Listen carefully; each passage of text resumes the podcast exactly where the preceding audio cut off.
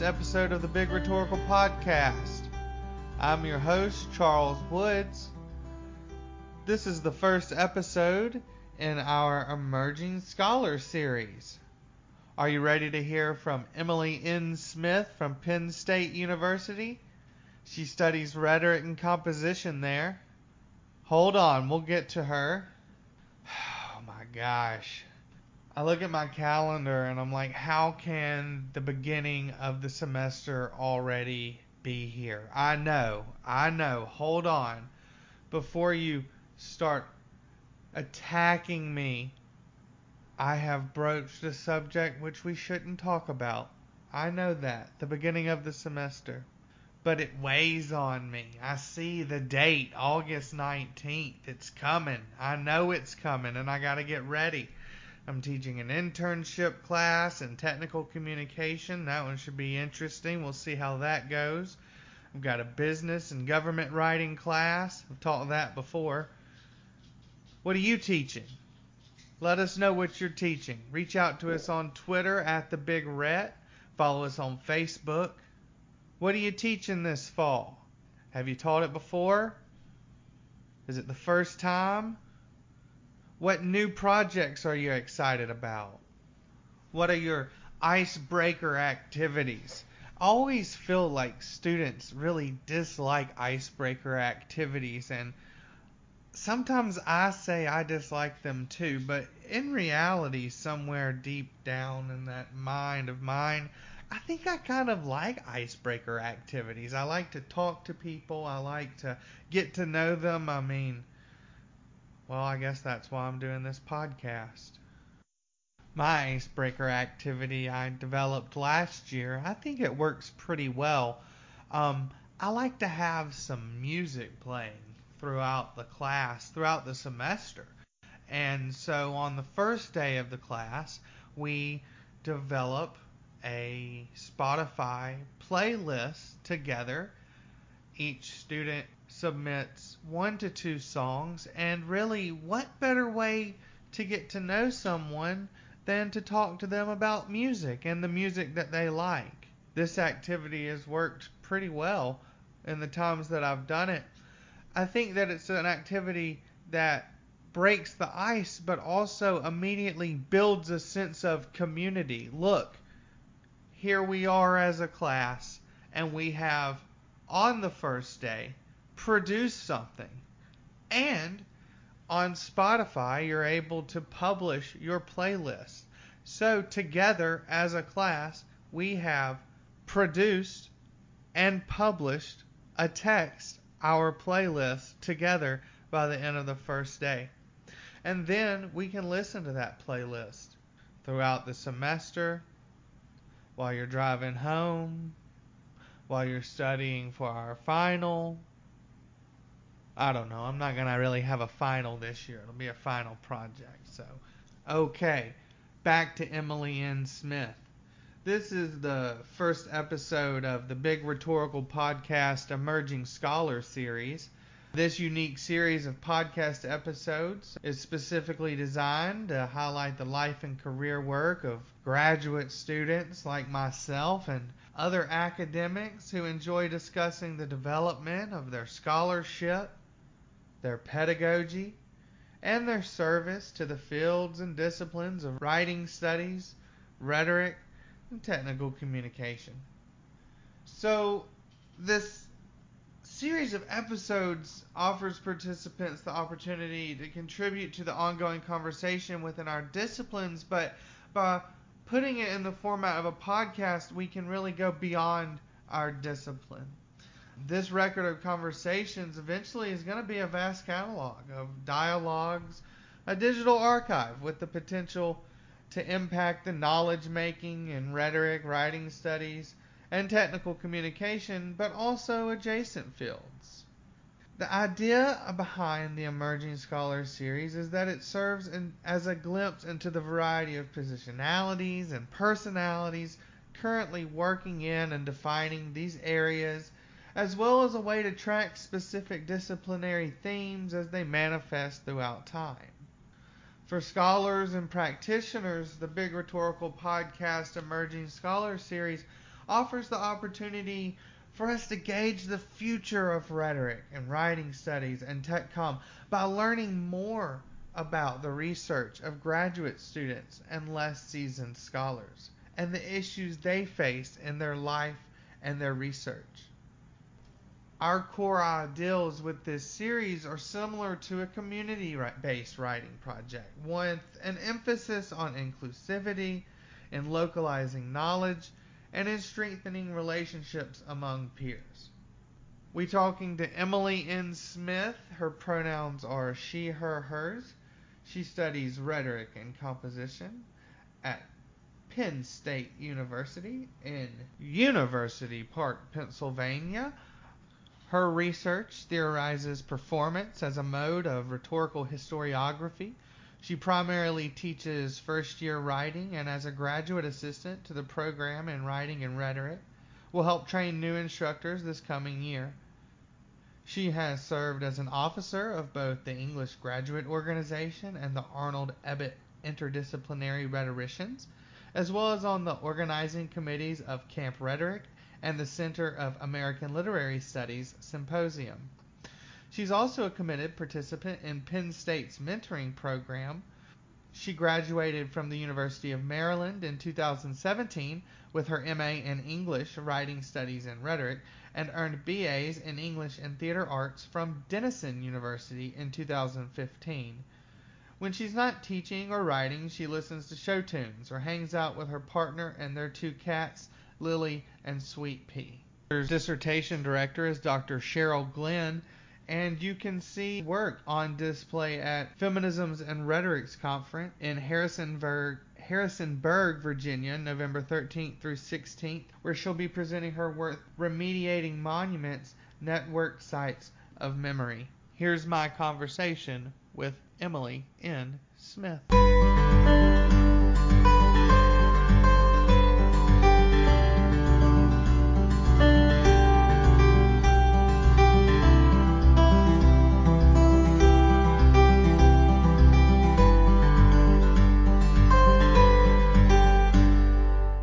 You didn't always go to school at Penn State. A matter of fact, you got your bachelor's degree at Denison University in Granville, Ohio. Mm-hmm. Yes. Yes. How was that experience? Tell us a little bit about Denison University. Yeah, it was a it was a great experience for me. Um, Granville is a very small town, so in some ways, I was very prepared to eventually come to State College, which is as small a town as it can be, with 40,000 undergrads um, that arrive every fall. But Denison is great. It's a small liberal arts college where I felt like small classes worked very well for me and the opportunity to work individually with professors. Um, I became a writing center tutor and I really got to explore a lot of different aspects of um, my interests. And eventually, although I didn't realize it until a little bit later, you know, sort of stumbled into or stumbled towards rhetoric and composition. And then also just had a lot of fun and met a lot of very cool folks. I'll be I'll be up front. I looked at the Denison yeah. University website. It's pretty cool. It looks like they have a pretty expansive music program. Yeah, yeah. The uh, I I had some uh, some friends who did uh, music and vocal performance or instrumental performance, and it seemed I mean for such a small school, I think it was very high level. I, I did theater and a little bit of music there. And although I was never interested in going sort of the professionalization route, um, I was definitely aware that I was very lucky to have the the resources. I got a BA in English and theater, so you were taking part in productions, and theater is a big part of your life, I guess. Yeah, definitely. It's something I've been able to get back into pretty recently in grad school. I I found myself as like the theater e English major and the kind of literary theater person at Denison, which made picking a discipline to try to settle in for grad school hard. But I also think it kind of gave me a good start on interdiscipline uh, like interdisciplinary work.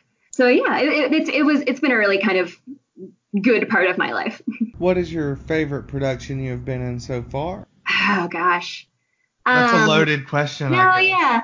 I think uh, I think one of the most I think I'm gonna have to say the most recent one. I was in a, a production of uh, I was in the ensemble of Jesus Christ Superstar out here, and the cast ranged from recent high school graduates in State College to parents of recent high school graduates in State College.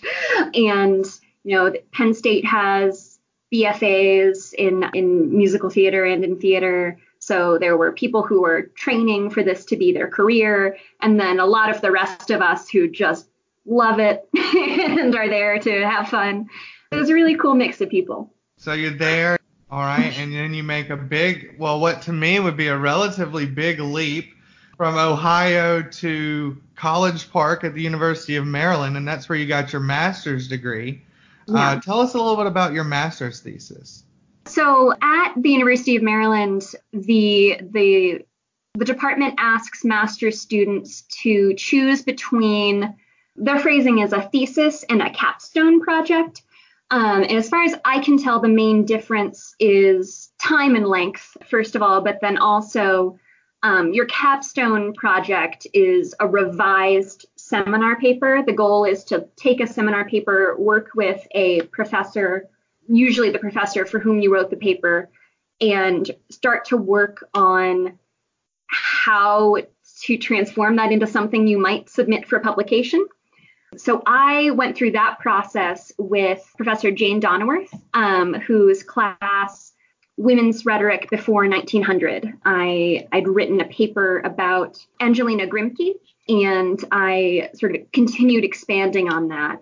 Um, my research has drifted a bit from the 19th century, so I'm, so I still have that paper sitting around. I'm not sure if I'll ever be able to pull it back into the work I'm currently doing, but it's a subject I was really interested in.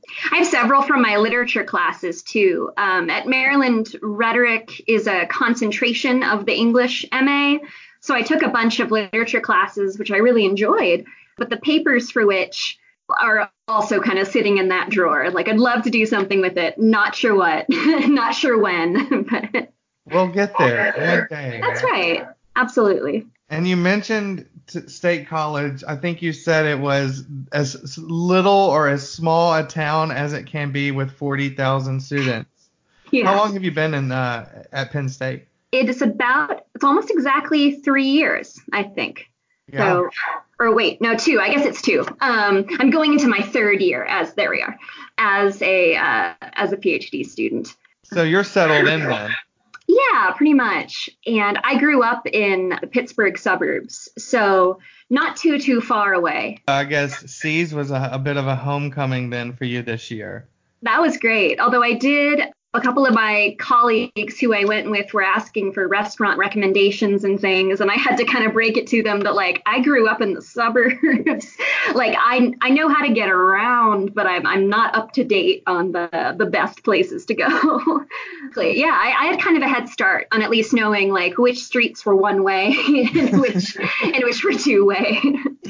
You grew up in the suburbs of Pittsburgh? Yeah, you were there for like 18 years then. Yeah, how interesting. What did your parents do? My parents are actually both in mental health. So my uh, my mother is a clinical psychologist, and my dad has training in um, social work. So I think my mom has said to me before that she kind of expected, since they both have graduate degrees, um, they they were not they don't know a lot about my field, but they understand a little bit about the process. You know, they know what exams are, they know what a dissertation is. So that's helped kind of. that's cool. So you're at uh, Penn State and you are working with uh, you're you're starting your third year. Have you established a committee? Yes. You yep, have. have. Who's, who are you going to be working with? Um, my chair is Cheryl Glenn, um, and my the rest of my committee is uh, Debbie Hawhee, Stuart Selber, and Pamela VanHaitsma, who's over in uh, Communication Arts and Sciences here. So I'm guessing since you've got Pamela on your committee, you have to reach out to someone in a different college or in a different program to be on your committee. Could you talk a little bit about Penn State's program and your process about choosing that person? Yeah, absolutely. So um, yeah, we do we do have to have before our exams an external committee member, and typically it's encouraged that when you're still in coursework, you take a, at least one class or a class or more outside the department. That's a great way to meet, you know, people who might be potential external members for you. Also, depending on your sort your field and your specialization, you might, you know, be in reading groups or go to events on campus with other faculty members. So I um, I did I did take I took an archives class with with Pamela, which was fantastic and probably I mean you know one of the best folks you can take an archives class with. And she was the most recent addition to my committee because I took my class with her towards the end of my coursework. I came in having identified um, Cheryl and Debbie as people I would like to work with um, based on their their research, um, and what I knew about them as, as scholars. And then having taken courses with them, I just, you know, that only sort of affirmed uh, my sense that they were, you know, uh, doing really interesting work and were also, you know, great teachers and were people I could could learn from. Adding Dr. Selbert Stuart to the committee was a little bit of a surprise because I've always considered myself not prior to coming to Penn State, I was I was very adamant about not really doing digital stuff. And it was probably in Stuart's class, which was the second or third digital class I had taken in grad school, that I realized that I could not say that anymore. and that I, in fact, clearly do have some interest in, in digital rhetorics to, first of all, accept that. Um, and then to learn a little more about uh, the different multimedia work in rhetoric and composition. I see you've got a publication under review at Rhetoric Society Quarterly. Yeah, fingers crossed. fingers crossed. It's titled A View from the Hill One Shot Harris and the Pittsburgh Courier. First of all, I appreciate just from the title that you have localized your research. And I think that is, well, I think it's important, but I also think it's an overlooked aspect by many scholars of, of the way that research should be done. So could you talk to us a little bit about that uh, project, what it is, and what, what, what you expect from it? That project kind of came to me a little serendipitously at the very end of my time at Maryland. I, I visited the um, African American History Museum, which at that time was, was the first year or so that it was open, and I stumbled across it was in I think a, a not really a exhibit not about photography, but it, there was a, a, series of photographs, and one of them pictured a young man wearing a, a sweatshirt with the name of a private school in Pittsburgh on the front. And you know, what's walking around in D.C. that kind of struck me, and I thought, oh, I, I grew up pretty close to there. Who who took that picture? Like, what's what's going on? And I saw the photographer's name and kind of jotted it down as something I would want to look into further. And then when I kind of, you know, got home and did some research, I realized um, I discovered um, more about Teenie Harris, who was a well known in some circles photographer for uh, the Pittsburgh Courier, which is still in existence, although it sort of changed venues and hands a number of times over the course of the year, but which is Pittsburgh black owned newspaper. And especially at the period of time Harris was a staff photographer for them, was doing some really interesting work in in Pittsburgh and also, you know, in kind of connection with other members of the Black press um, across the country. So uh, that's sort of how I stumbled into it. And then in in Cheryl Glenn's class on history and historiography, I thought, well, I'm very interested in historiography, and I just find something really interesting in what these pictures can tell us, um, and what kind of history they share um, that maybe isn't accessible in some other venues. So that was really kind of how it got started. And working with Cheryl and working also in an uh, article writing class here at Penn State that I was fortunate enough to take really helped kind of refine the argument I wanted to make about how these photos show not strictly an iconic type of history, but more of a sort of everyday on the level of the people who are, you know, actually experiencing life in the historically black neighborhoods in Pittsburgh. So I've sort of worked on refining those terms, and now um, I look forward to whatever feedback the wonderful folks at, at RSQ can offer me. Oh yes, I'm sure you're going to get wonderful feedback from all reviewers, including number two, right? Yeah, absolutely. So I know that you were in Pittsburgh at C's and you presented there. You had a presentation called Teach History the Way It Really Was. archival deliberation, rhetorical education, and the American bicentennial. What struck me about this specific presentation of title was American Bicentennial. And so I might be indulging a bit, but could you talk to us a little bit about that project specifically and your reception at C's? That project came from my my archive seminar. We had the opportunity to select either a collection in Penn State's archives or another archival collection um, with which we wanted to work. Um, it was one of my smaller seminars, so there were there were five of us, and I think it worked out that two picked Penn State collections and three picked external collections, and you know we sort of worked through the process of you know reading archival scholarship, talking about what you can. It was also a class that talked a bit about information and we talked about what what information archives can can and do offer us. And the archive I ended up with was the the free it's called Freedom Then Now and Tomorrow, which was an initiative. It is a title I, I really enjoy saying, but for the purposes of a conference paper, had to abbreviate to FTNT. It's an initiative at Penn State that took place in I think sort of like 1974 to 1977 ish that started with the sort of adult education program and turned into this effort to really coordinate. You know, Penn State has something like over a dozen Commonwealth campuses throughout the state. And this initiative had sort of a centralized spot that made the documents to they wanted to have town hall meetings so the some folks in University Park, I think, put together the documents for those meetings, you know, the questionnaire, a film to show, that sort of thing.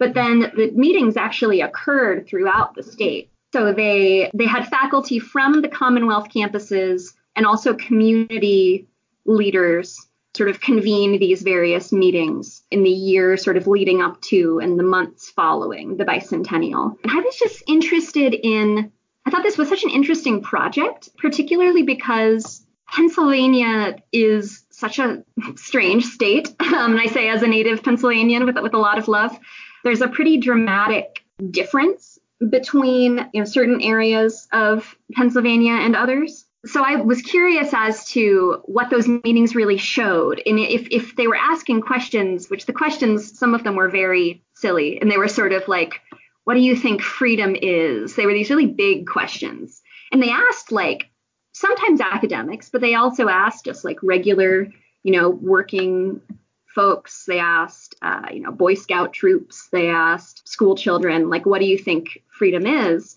And what do you think is a threat to freedom? And what I liked about the archive is that it didn't hide the fact that sometimes people's responses to that were you know bigoted you know that sometimes they think threats to freedom are marginalized people or they think a threat to freedom is that they aren't allowed to just you know say whatever they want or do whatever they want. So i appreciated that it really kind of gave some space for that because i think doing otherwise would be not terribly representative of you know just the scale of respondents so I wanted to look at the deliberation bit is that I wanted to look at how these varying responses kind of spoke to one another and how they could sort of speak to us in a contemporary world where we're talking about town meetings a lot as well and you know talking about how to teach deliberation to our students. So the reception at C's was very positive. I, I enjoyed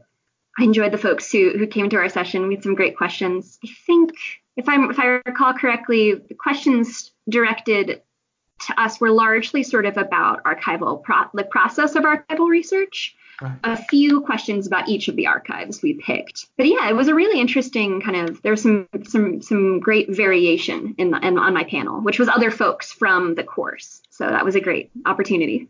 It continues to confound me how people can see marginalized or often othered individuals as a threat to freedom.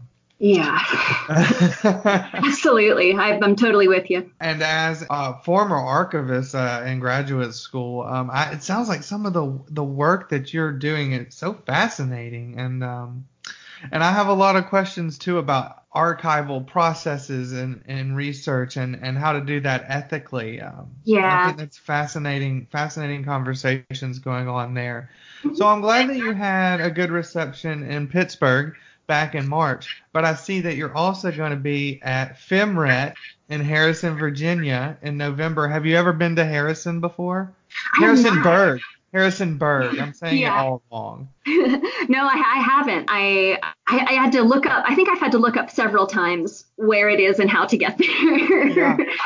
But you're going to be there with your project, remediating monuments, network sites of memory. What should uh, people who are going to be at FemRhet look forward to with that project? That is a, a project that I'm looking to develop into a dissertation chapter, and it's in a pretty early stage they should look forward to finding out some more about um, the Monument Lab project. Um, if they don't already know about it, I, I discovered it largely thanks to a presentation by uh, Jess Enoch from Maryland. And it's a project that started in Philadelphia and is now kind of expanding to to do site to do site specific works and to do elsewhere and to do works that sort of transcend sight. They also have a podcast initiative going on. Strongly recommend people follow them. It's a very interesting podcast. Monument Lab. Yeah.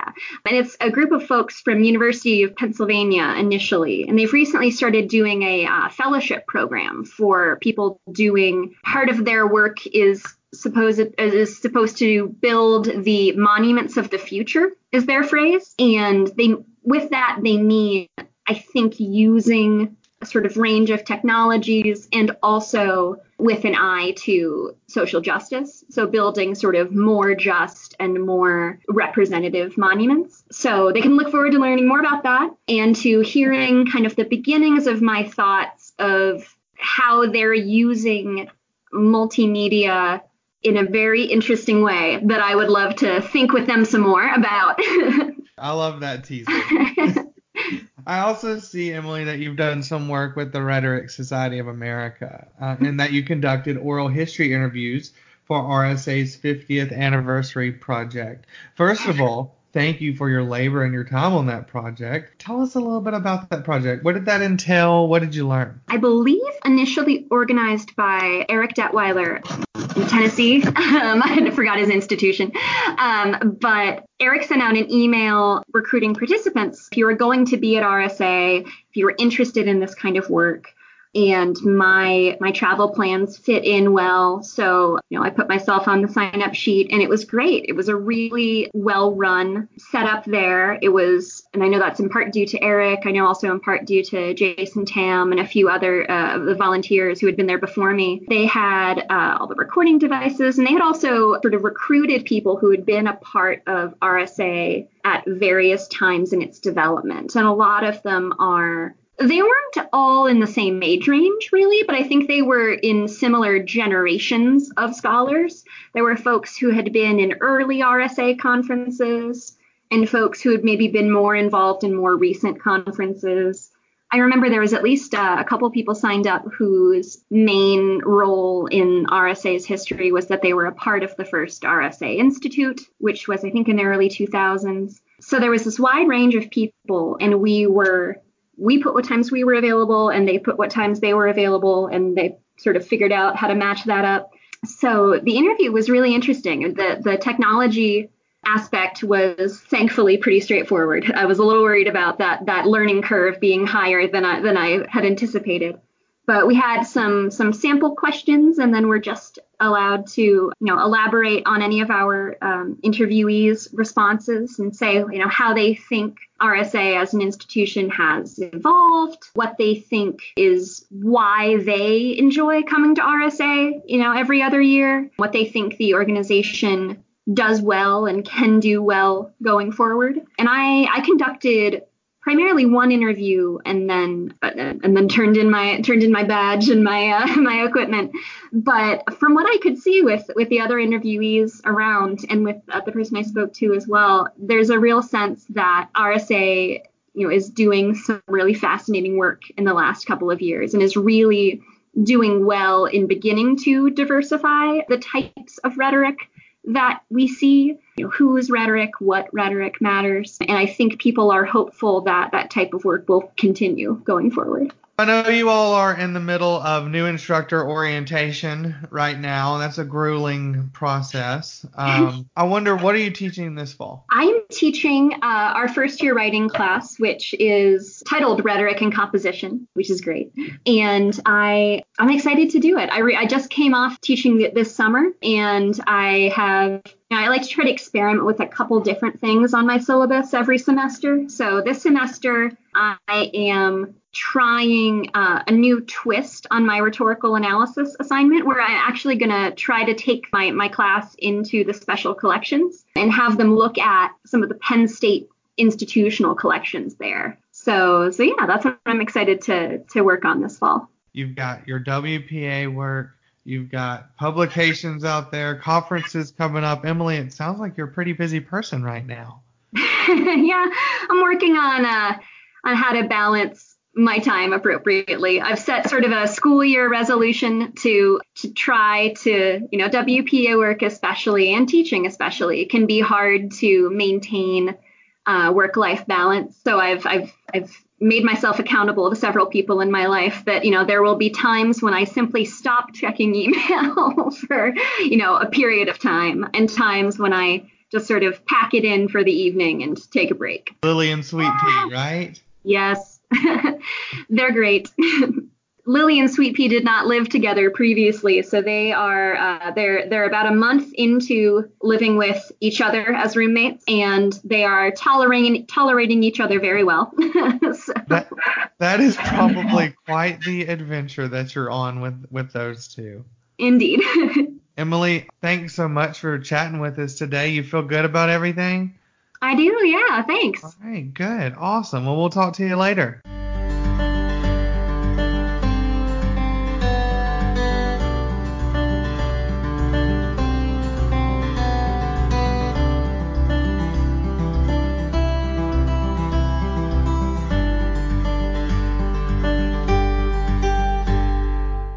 Okay, rhetorical listeners, that was my conversation with Emily N. Smith I enjoyed talking to her and getting to know more about her scholarship and her cats.